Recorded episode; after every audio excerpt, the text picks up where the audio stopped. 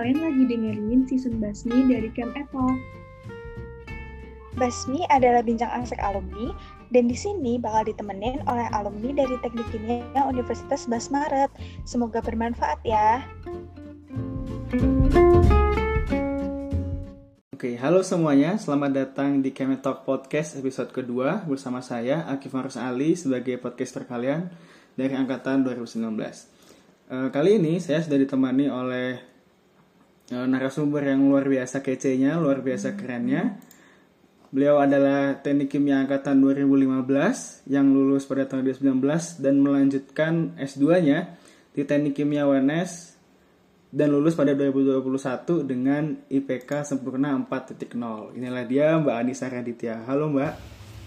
Halo, selamat malam. Iya, uh, apa kabar Mbak?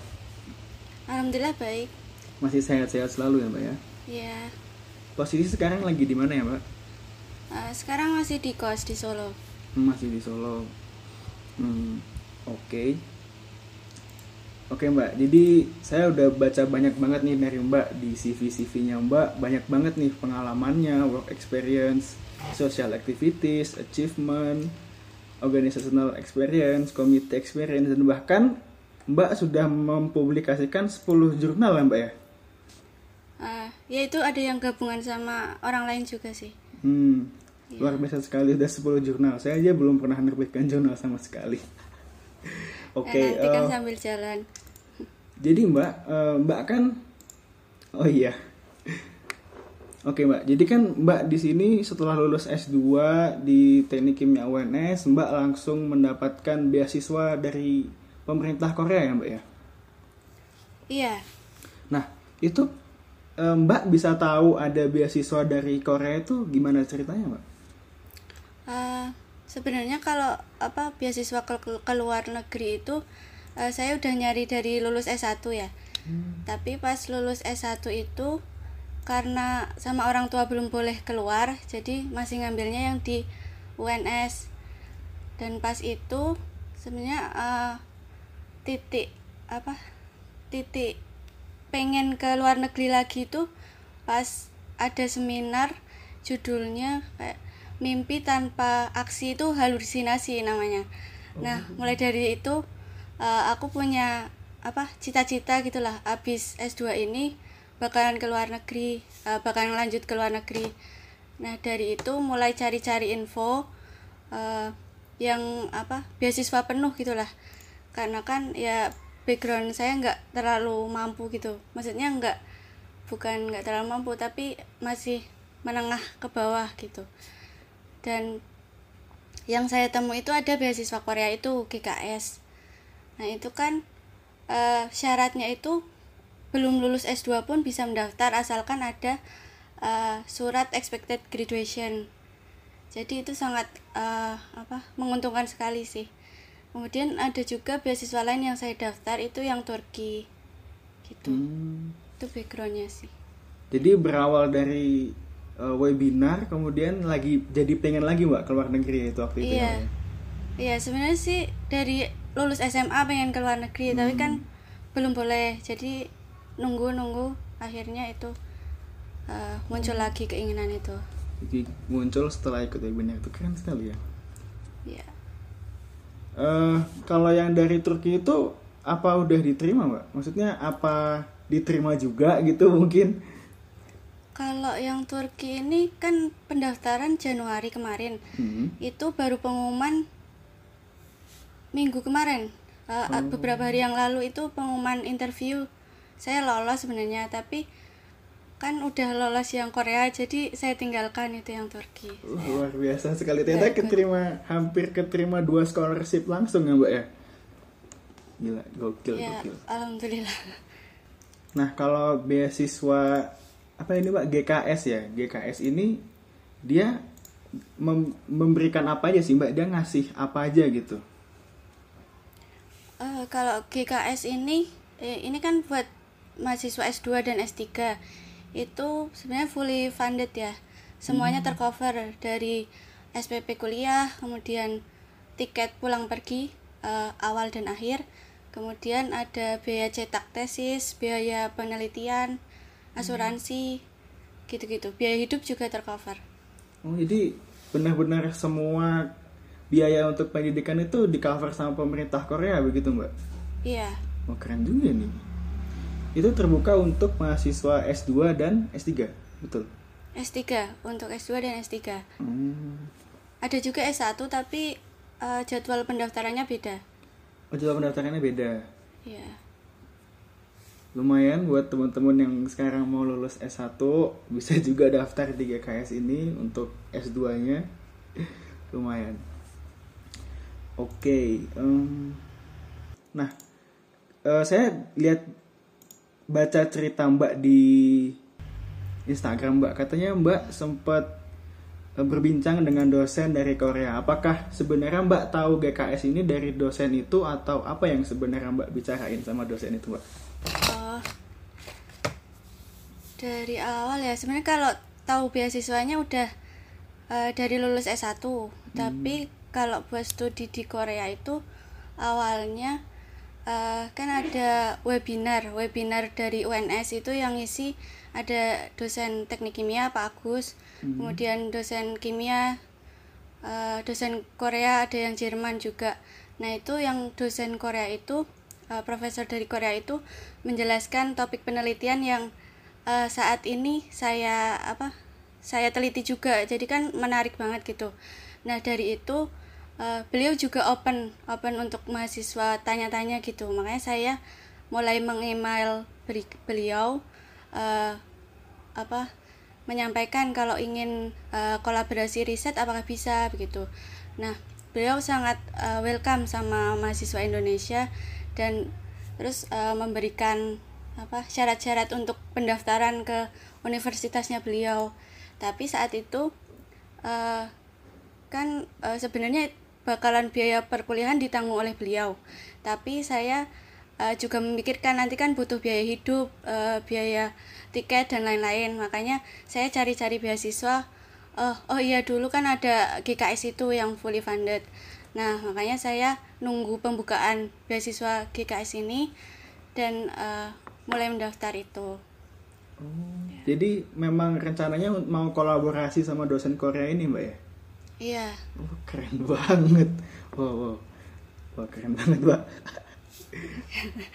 enggak ya ya Oke, hmm, selain itu mbak, nah jadi ketika mbak udah kepikiran buat daftar GKS ini mbak, nah yang disiapin sama mbak itu untuk daftar di GKS ini apa aja? Eh, yang kalau yang disiapin syaratnya itu eh, isai isai itu dalam bentuk personal statement dan letter of purpose Eh, statement statement of purpose. Itu yang eh, personal personal statement itu seperti esai diri sendiri. Makanya tahu Korea dari mana kenapa pengen eh, studi di sana eh, cita-citanya apa perolehannya selama ini apa gitu-gitu. Terus yang statement of purpose itu kayak eh, plan study.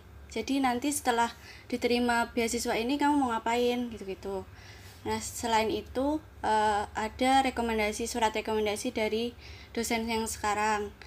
Kemudian eh, syarat administrasi lain sih seperti ijazah eh, kemudian apa ya paspor dan lain-lain. Tuh. sama lampiran-lampiran lampiran-lampirannya itu eh, ya kayak publikasi terus award-award yang pernah kita dapat gitu-gitu. Oh, jadi harus harus punya banyak prestasi nggak sih mbak untuk PD daftar beginian? Eh, kalau kemarin saya tanya teman-teman yang lolos juga itu ada juga yang eh, nggak ada award sama sekali.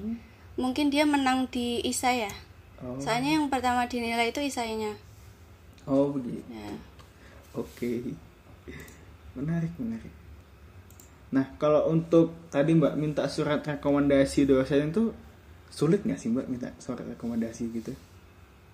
Eh, itu sebenarnya kalau udah kenal dosennya beliau kenal kita kita ngerti beliau itu gampang sih.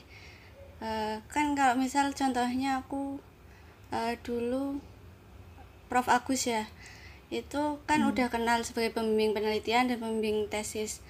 Ini eh, bisa langsung beliau ngasih.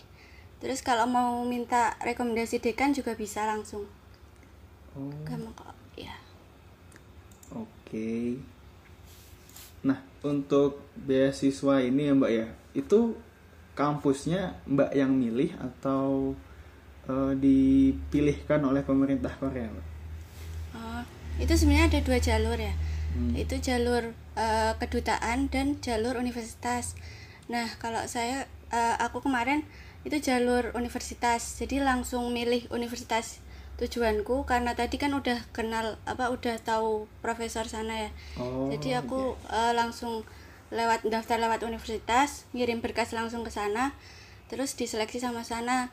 Nah kalau apa jalur yang kedua ini kedutaan itu ngirimnya ke kedutaan besar Korea di Indonesia. Nah nanti seleksinya sama orang-orang Indonesia dulu. Baru nanti dikirim ke Korea sama kedubes Oh, Itu sih. gitu. Nah kalau apa daftar lewat kedutaan itu bisa milih tiga universitas Kalau yang jalur universitas tadi cuma satu Mbak milih. satu iya cuma satu Kalau Mbak milih yang universitas mana Mbak kalau boleh tahu? Itu namanya Gyeongsang National University. Gyeongsang.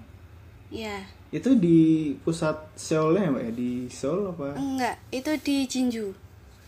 Eh, bukan oh, itu di kota, Seoul. bukan di pusat bukan di Iya. pusat ini ya, bukan di ibu kota. Soalnya ada Jadi sebenarnya juga nggak begitu tahu Korea. Iya, itu sebenarnya ada pengklasifikasian universitas. Jadi eh, universitas tipe A dan tipe B. Tipe A itu yang eh, kebanyakan ada di Seoul. Tipe B itu yang regu- regional. Jadi eh, tersebar di berbagai macam Korea gitu. Nah, itu juga ada jalur lagi. Eh, misal kita daftar lewat UNIF itu ada eh, jalur reguler sama jalur regional. Nah, kemarin saya da- eh, daftarnya yang regional. Jadi kesempatannya lebih besar Pak lewat situ. Oke menarik juga ya untuk daftar beasiswa ini. Hmm, nah, menurut Mbak nih kan kita mahasiswa masih S1 gitu. Nah kira-kira yang bisa kita siapin dari sekarang ini untuk mendaf bisa mendaftar scholarship kayak Mbak ini apa aja ya Mbak? Eh, kalau buat eh, beasiswa umum ya, eh, sebenarnya cukup aktif sih harus aktif eh, sebagai ma- mahasiswa. Bisa aktif di organisasi terus kegiatan-kegiatan sosial terus ikut perlombaan eh, juga publikasi.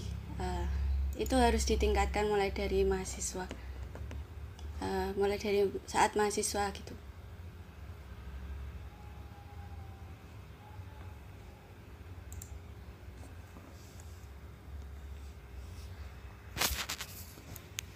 Oke, jadi itu poinnya harus aktif berarti ya mbak ya. Harus sebagai mahasiswa tuh nggak boleh dekem tok gitu nggak boleh diem-diem aja tapi harus yang aktif ngikutin kegiatan apa pun begitu ya mbak ya. iya betul Oke. Nah, em, Mbak bisa ngasih tips nggak sih buat mm, kami-kami nanti yang misalkan ingin apply beasiswa untuk nulis esai, untuk menghadapi wawancara dan hal-hal yang biasanya diperlukan gitu di scholarship-scholarship kayak gini, Mbak. Ada nggak tips dan triknya gitu? apa ya kalau tips sih dimulai dari sebelum apply itu harus eh, nyiapin apa dokumen-dokumennya dulu. Nah dokumen-dokumennya itu kan eh, salah satunya isai isai itu jangan mepet deadline baru ngerjain itu harus apa hari-hari sebelumnya atau bahkan eh, beberapa bulan sebelumnya itu. Jadi eh, pas kita nulis terus kita bisa konsulkan ke temen atau ke dosen gitu ini tulisannya udah bagus belum sih? Gitu. Eh, kemudian kalau terkait isi dari esai itu eh, itu tergantung sama pengalaman kita sih. Eh, jadi kalau bisa eh, ditulis sejelas mungkin sepadat mungkin tapi tidak bertele-tele gitu. Ya. dan eh, setauku itu kalau beasiswa itu nyarinya mahasiswa yang bisa aktif di masyarakat gitu yang bisa aktif di kegiatan sosial eh, ataupun apa ya bisa bermanfaat gitu. Nanti setelah setelah selesai beasiswa tuh anak ini bisa lebih bermanfaat buat orang lain buat negaranya atau buat uh, kedua negara ini gitu. Kalau buat interview uh, sebenarnya juga nggak boleh mendadak mempersiapkannya. Jadi bisa nyari-nyari di YouTube itu banyak tips-tips interview dari apa penerima beasiswa beasiswa sebelumnya. Jadi bisa belajar oh ini nanti bakal ditanyain uh, ini uh, pertanyaan ini kok sering muncul ya gitu. Jadi mulai disiapin jawabannya. Tapi kebanyakan yang ditanyain di interview itu yang ada di isai kita. Jadi emang harus benar-benar apa paham sama apa yang kita tulis gitu. Oke jadi uh, memperbanyak pengalaman mbak yang paling penting juga ya untuk bisa menulis esai yeah. yang menarik gitu ya mbak ya iya betul. Nah uh, saya lihat dari CV mbak ini mbak sampai sekarang masih jadi research development staff di Lektro ya mbak ya? Oh iya. Nah aku penasaran sih mbak. Lektro tuh sebenarnya apa gitu? Kayak kayak nggak pernah denger juga gitu. Saya cari di Google oh. juga apa itu Lektro gitu? Oh, belum ada. Ya. itu anu apa ya? Di PUI baterai lithium ion UNS mm -hmm. uh, tahu kan?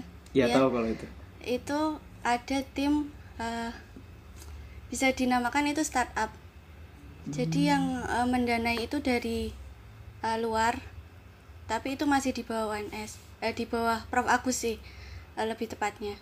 Jadi itu semacam startup yang apa? Yang fokusnya itu develop material baterai, kemudian uh, develop BMS, EMS untuk uh, manajemen sistem dari apa panel surya, kemudian uh, motor listrik, gitu-gitu. Mungkin yang elektro lebih tahu sih itu. Oh, jadi elektro ini lebih ke startup penyimpanan energi gitu mbak ya? Iya. Hmm. Ini berarti uh, memang berdiri di Maret 2020 atau sebelum itu sudah sudah, sudah ada? Sudah ada sudah ada dari uh, berapa ya? Saya kurang tahu tepatnya tapi itu uh, saya baru masuk itu Maret. Oh, baru masuk Maret. Maret 2020 kalau uh, produk-produk elektro kan jadi katanya mbak kan startup ya mbak ya? Nah produk-produk elektro ini udah disebarkan ke mana ya? Udah tersebar ke mana atau dipakai oleh siapa gitu mbak? Uh, itu sebenarnya startupnya itu gabungan beberapa startup. Jadi misal kita cuman bikin baterainya nah itu ya nanti yang memasarkan yang uh, apa mengkomersialis mengkomersialisasikan itu startup lain yang tergabung dalam pendanaan yang sama gitu. Founder yang sama gitu. Jadi itu oh. uh, jadi kalau yang di elektro itu fokus di riset. Oh jadi elektro tim ini fokus ke riset penyimpanannya konservasinya itu mbak ya? Iya. Oke. Menarik menarik. Kayaknya bisa nih kapan-kapan main-main ke sana. Bisa ya mbak ya? Iya bisa bisa bisa. Oke. Uh, saya lihat juga di CV mbak nih menarik banget mbak. Kan uh, tersusun rapi terus pengalamannya banyak banget. Bahkan kayaknya dua halaman nih kurang gitu. Nah kalau dari mbak sendiri tuh ada nggak sih tips uh, supaya CV itu bisa lebih menarik dan lebih to the point juga dan sebenarnya asesmen yang seperti apa gitu yang pantas dimasukkan ke CV mbak? Uh, kalau untuk CV itu sebenarnya tergantung kita mau uh, kirim ke mana. Kalau uh, punya aku kan buat di beasiswa, jadi uh, sebisa mungkin semua achievement kita itu ditampilkan di situ. Nah beda lagi nanti kalau buat cari kerja itu yang penting-penting aja. Pas, kayak hmm. uh, pengalaman kerja uh, organisasi gitu-gitu aja kalau buat kerja. Nah uh, selanjutnya ya mbak ya uh, kalau dari mbak sendiri nih biasanya hal-hal kecil apa sih yang mungkin mbak lihat kayak sering diabaikan tapi sebenarnya itu tuh hal yang sangat penting gitu hal-hal yang sangat krusial tapi kadang dianggap sepele gitu sama orang-orang. Nah menurut mbak tuh ada nggak sih yang seperti itu uh, kalau menurutku uh, hal sepele yang sering dianggap eh hal yang sering dianggap sepele sama orang itu uh, tepat waktu ya. Uh, tepat waktu disiplin gitu.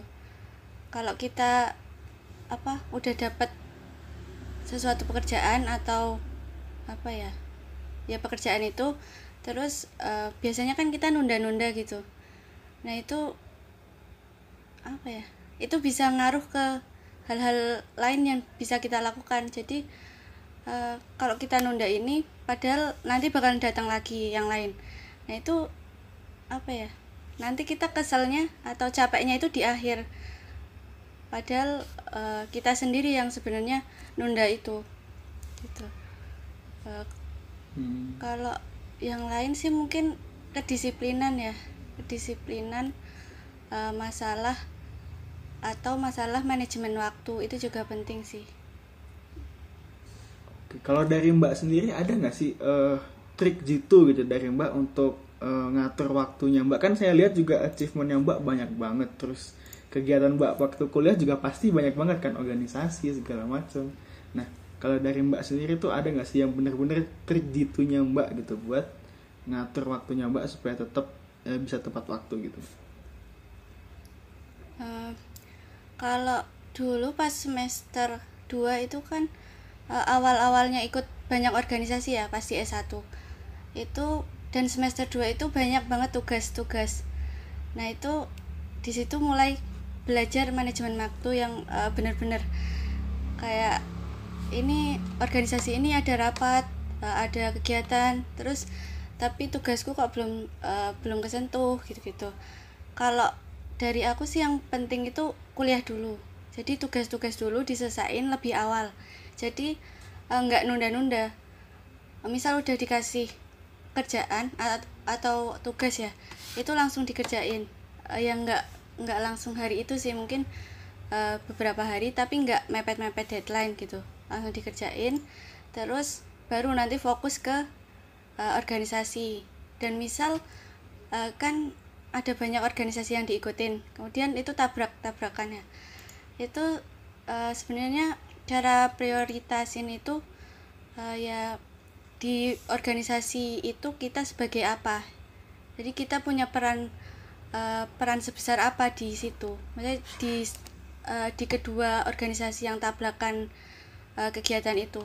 Dan misal yang satu bisa ditinggal dan diserahkan ke yang lain. Itu kan bisa aja.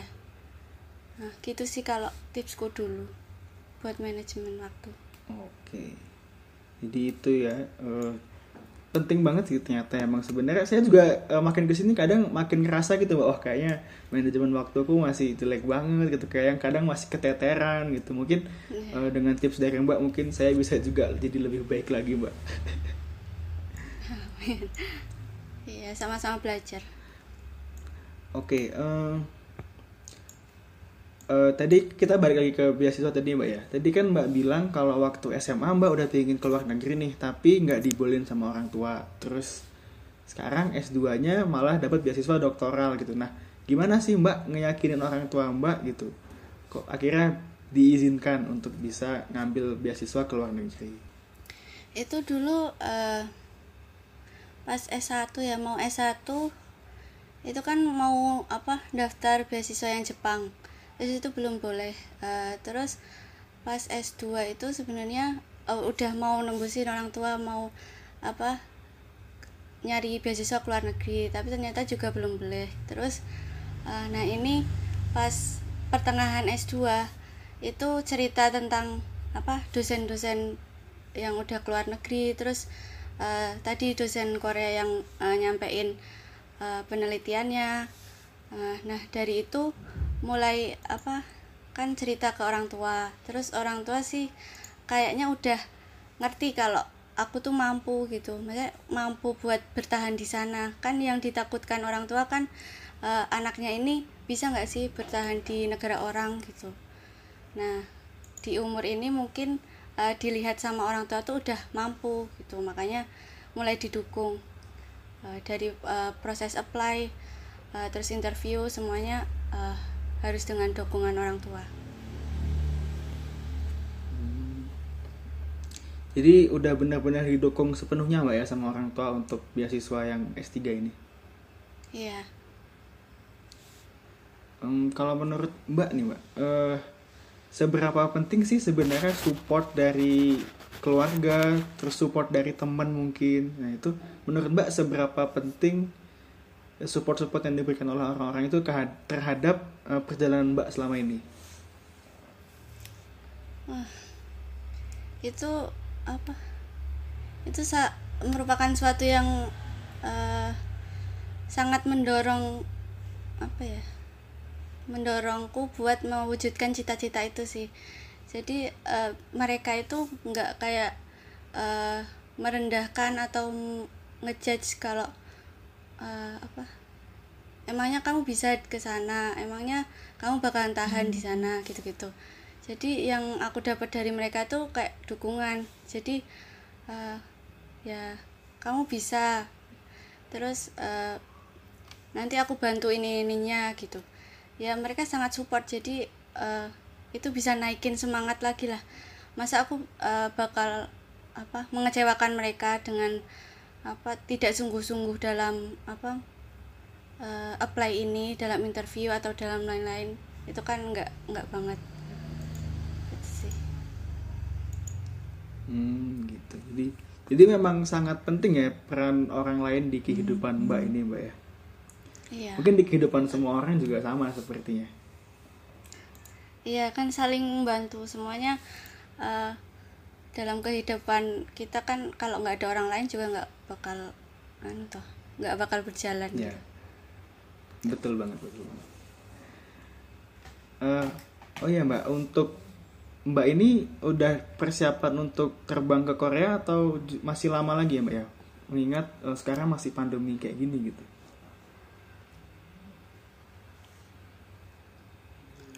Eh, sebenarnya dijadwalkan itu awal Agustus berangkat tapi ini juga masih menunggu kabar eh, tentang visa eh, bakalan di approve nggak sama eh, kedutaan besar Korea di Indonesia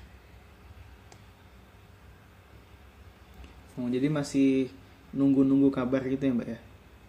Iya. Kalau tiketnya sebenarnya udah dipesankan sama mereka, jadi tinggal berangkat gitu. Tapi Oh, tinggal apa eh, ngurus visa itu sih sebenarnya. oh jadi tinggal ngurus beberapa pemberkasan di Indonesia, terus tinggal berangkat gitu Mbak? Iya. Nanti juga karantina di sana 14 hari. Oh, tetap tetap di karantina ya berarti tutupan ya? Tetap. Jadi sebelum eh, sebelum dan sesudah sampai di sana harus PCR, tapi di sana juga harus karantina. Oke. Nah, eh kalau saya lihat di CV Mbak kan Mbak menguasai empat bahasa nih, Indonesia, Javanese, terus English sama Jepang gitu. Nah, untuk bahasa Korea sendiri nih Mbak, apakah nanti ketika udah di Korea bakal pakai bahasa Korea atau justru malah pakai bahasa Inggris atau bahasa apa gitu? Sebenarnya aku pilih jurusannya itu jurusan yang English track.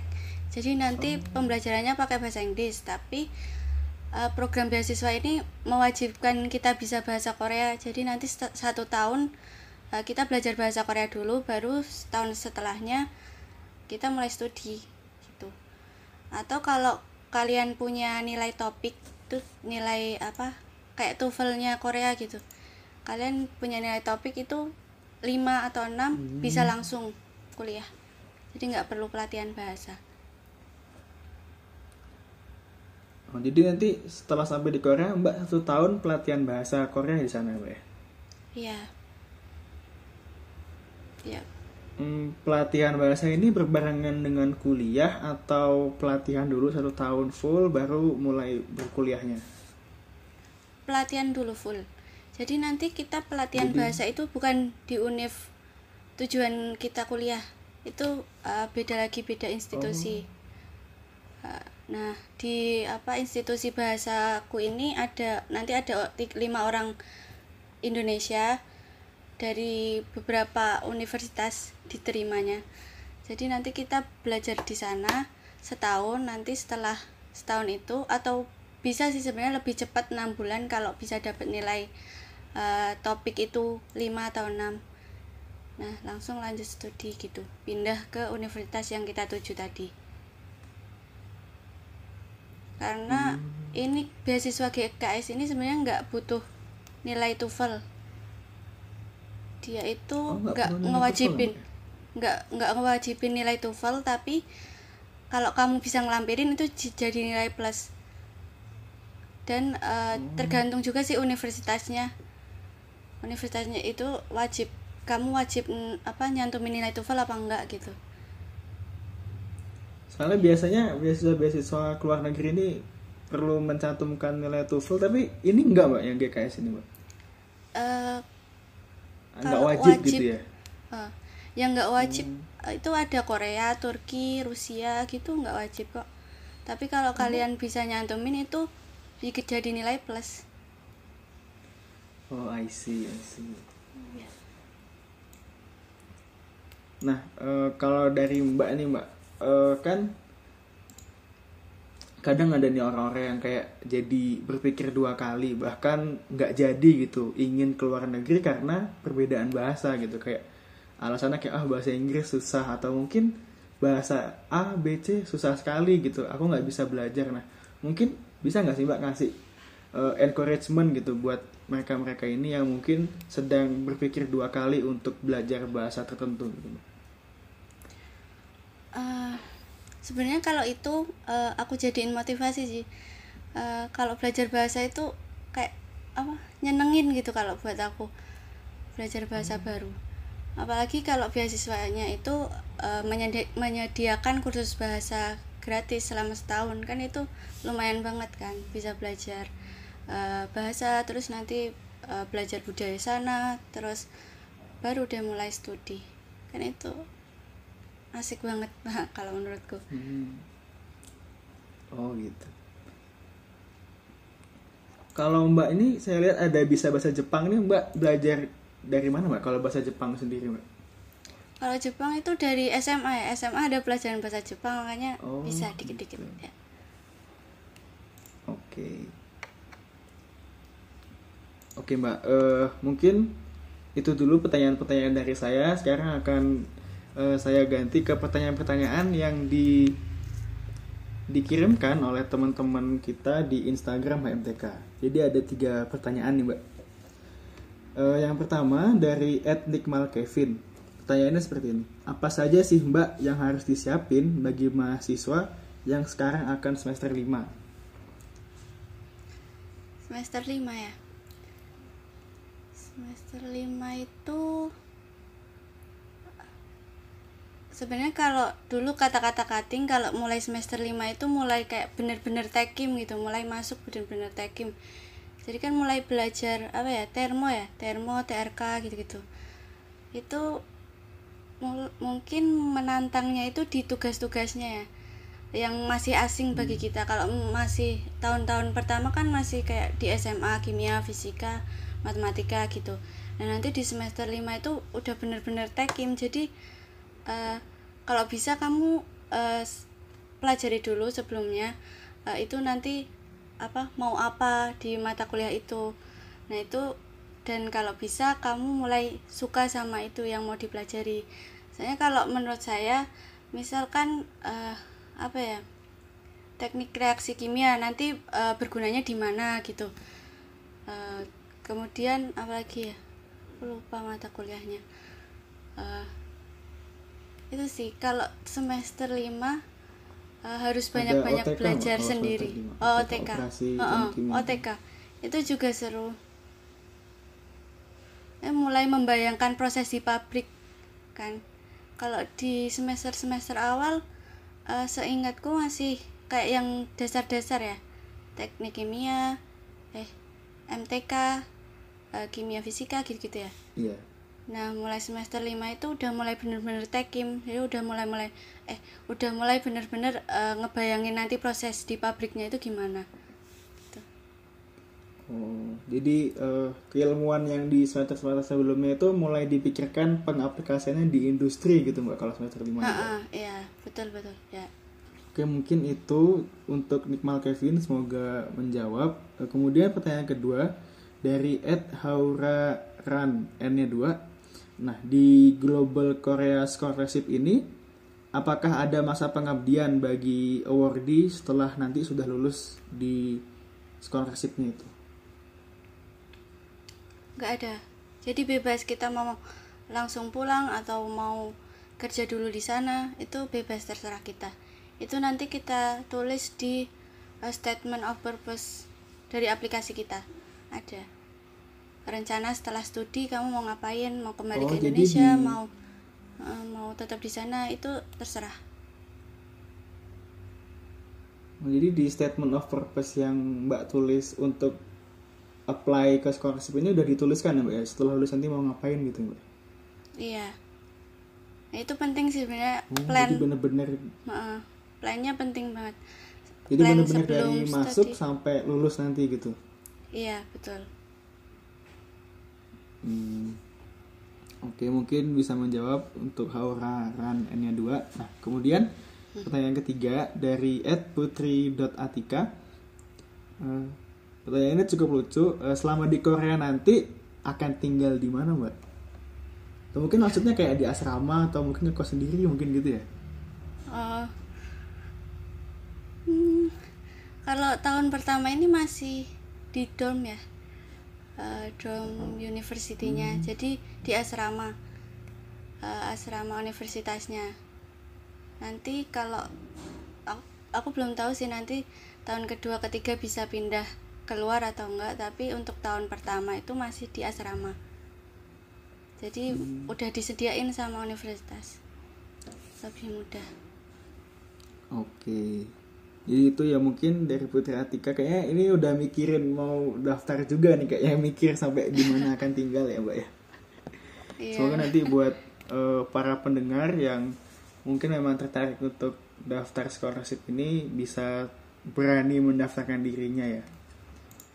Iya. Oke. eh. Oke Mbak, eh, sebelum saya eh, kita akhiri podcast kali ini ada ada pertanyaan terakhir dari saya. Em, ada nggak Mbak masukan untuk HMTK ataupun mahasiswa teknik kimia lainnya, Mbak? Eh, kalau untuk HMTK apa ya? S- silahkan kalian terus berkontribusi, apalagi ini kan dibatasi sama pandemi ya, jadi nggak bisa normal kayak biasanya. Nah itu eh, mulai dicari ide-ide kreatif yang eh, bisa menggantikan kegiatan offline. Kan sekarang banyaknya kegiatan online ya. Nah itu mulai di eh, kemarin sih saya udah lihat lihat dari IG-nya HMTK udah semakin berkembang eh, dari tahun ke tahun. Nah itu udah mulai terlihat eh, apa problem solving ya namanya kan ada masalah pandemi ini gimana caranya kalian eh, menyikapi di organisasi sepertinya sudah mulai eh, ada cara-caranya itu. Kemudian kalau buat eh, mahasiswa teknik kimia ya eh, apa ya Eh, kalau sebenarnya kan dulu eh, kalau boleh cerita saya kan sebenarnya bukan pilihan pertama ya di Tekim ini. Eh, kayak apa serapan gitu. Apa apa sih namanya pilihan kedua gitu. Pilihan kedua. ya. tapi eh, dari tahun ke tahun itu eh, kan tahun pertama saya mulai ikut banyak organisasi. Saya mulai cari teman-teman gitu. Eh, terus cari pengalaman lomba-lomba. Nah dari situ kok eh, saya merasa ini kok kayaknya apa emang apa emang passion saya gitu. Eh, saya bisa berkembang di sini.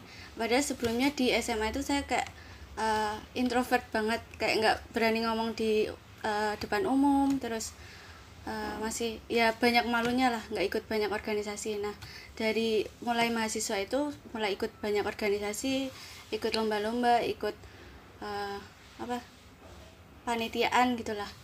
Nah itu mulai cari teman eh, cari pengalaman. Nah pas ikut organisasi itu jangan merasa terpaksa jangan eh, apa ya jangan kayak kok aku di sini jadi eh, apa pesuruh gitu ya? Kayak disuruh-suruh ini itu sama kakak tingkat gitu gitu. Itu sebenarnya eh, punya nilai tersendiri nanti di kalau kalian udah selesai organisasi selesai eh, apa selesai selesai dalam uh, pengalaman itulah selesai dalam kegiatan itu kalian bakal ngerti ini ternyata yang aku alami kemarin itu apa bermanfaat banget ya. Uh, ada banyak nilai yang diambil dari pengalaman-pengalaman itu. Terus kalau buat kuliah uh, jangan merasa tertekan sama kuliahnya tugas-tugasnya karena itu yang akan membentuk kalian gitu. Di setiap matkul itu pasti ada nilai-nilai tersendiri yang uh, mungkin pas kalian belajar itu sebenarnya belum ngerti ini apa sih gitu tapi nanti uh, apa lama kelamaan kalian bakal ngerti. Jadi santai aja jangan terlalu stres. Kalau ada apa-apa bisa tanya ke kakak tingkat uh, atau teman yang lebih mampu lah. Gitu. ya. oh ya dan juga bisa mulai dipikirkan lebih menikmati prosesnya gitu mbak. Ya apa tadi? Oh ya jangan lupa juga mulai memikirkan cita-cita ya maksudnya.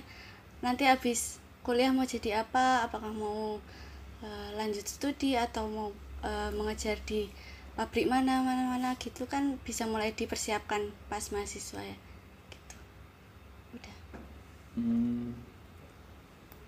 Tuh, Jadi di itu ya eh, mungkin menikmati prosesnya kita terima seluruh prosesnya dan juga se- se- sembari kita mempersiapkan sebenarnya kita mau apa di masa depan begitu mbak ya. ya betul Oke eh, mungkin eh, cukup sekian pertemuan kita kali ini mbak Anissa eh, dan ini menjadi akhir dari podcast Kemet Talk episode 2 Eh, untuk teman-teman yang lagi mendengarkan tetap patuhi protokol kesehatan jaga kesehatan jangan keluar rumah jika tidak diperlukan dan kita bertemu lagi di Kemet Talk episode ketiga. Terima kasih semuanya. Terima kasih mbak Anissa. Ya sampai jumpa